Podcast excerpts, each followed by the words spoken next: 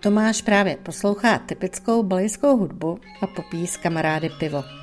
Má po pracovní době a cítí se fajn. Když už takhle někam odjedeme na dálku a pracujeme, tak ten život musí být kvalitnější než v Čechách. Takže si to vždycky nastavím tak, že nemakám nějakých těch 8 nebo 10 hodin denně, ale makám jich třeba 4-6 a zbytek dne poznávám tu zemi, kde zrovna jsem. Takže si člověk musí nastavit režim, aby mohl takhle fungovat. Tobě stačí přitom notebook, dobré internetové připojení a mobil, kdy můžeš volat zdarma přes různé aplikace se spolupracovníky a klienty. Další dobrá věc je, že máme časový náskok, takže oproti Evropě ráno máme tady klid, protože Evropa spí, takže nám nechodí nový maily a máme klid na práci, můžeme se soustředit.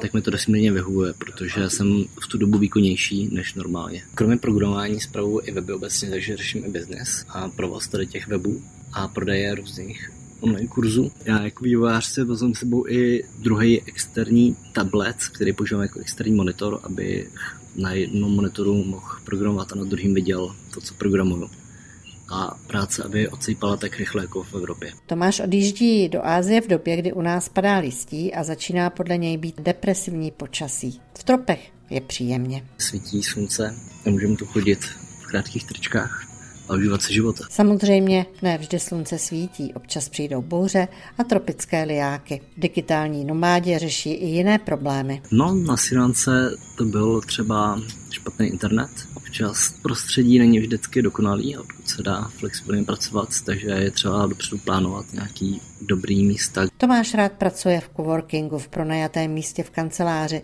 kde je dobrý internet a odsuzuje fotografie, které dávají na sociální sítě někteří digitální nomádi, kteří předstírají, že pracují na pláži. Mají tam na kolenech notebook rozložený a předstírají, že pracují, tak to je telež, to za to jako neexistuje ve skutečnosti a skuteční lidi, co vytváří fakt nějaké hodnoty a pracují na dálku, tak jsou samozřejmě v coworkingzích nebo na ubytku nebo v kavárnách, kde normálně u toho sedí a makají, ale nikdo nedělá dlouhodobě několik hodin na pláži, protože tam svítí slunce do displeje, není tam vidět, foukávám do toho písek a nemá klid. A jak vypadá tvůj pracovní den, Tomáši? Vstanu, jdu si zasurfovat, pak se dáme snídani z kontrolu Bailey, který mi ještě posílají kolegové, když jsem už šel spát. Pořeším odpovědi a pak začnu většinou nějaký vývoj nebo něco, co zrovna ten den se má udělat. Pak si dám oběd a poledne je to klasický pracovní den. A večer koupání, nějaký výlet nebo masáž.